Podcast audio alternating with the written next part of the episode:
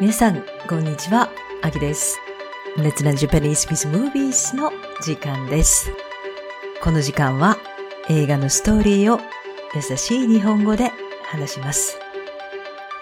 今日は皆さん、えー映画はありません、えーすみません。私はちょっと今忙しいので、えー時間がありませんでした。ですから今日は、えー私のストーリーを話します。私がどうして今忙しいのか話します。私は今採点をしています。えー採点は皆さんが学校でテストをしたり、課題、アサイメントです。課題をしたりしたときに、先生はそれを採点します。そうです。マーキングです。採点です。私は今、日本語の生徒の課題を採点しています。その課題は、こんな課題です。皆さんの住んでいる街について書いてください。という課題です。学生は自分の街について話します。そして、それをビデオに撮ります。ですから、ビデオレターです。ビデオで自分が話しているのを撮ります。そして、それを提出します。submit 提出します。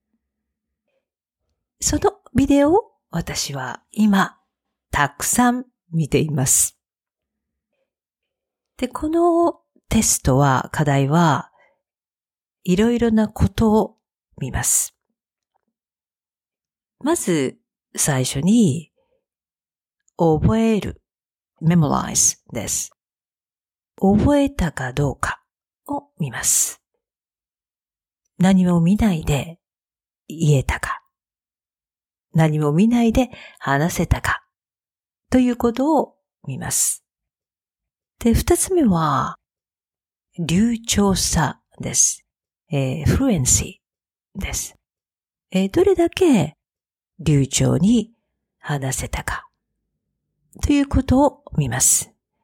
どれだけスムーズに話したか。ということです。三つ目は、えー発音です。皆さんの pronunciation, pitch, and accent です。いい発音で話せたかを見ます。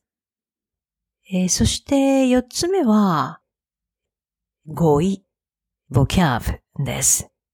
そして表現、expression。いろいろなバラエティのある語彙や表現を使えたかを見ます。えーそれから、次は正確さです。accuracy です。どれだけ正確に話せたか。そして、最後は内容、content、内容です。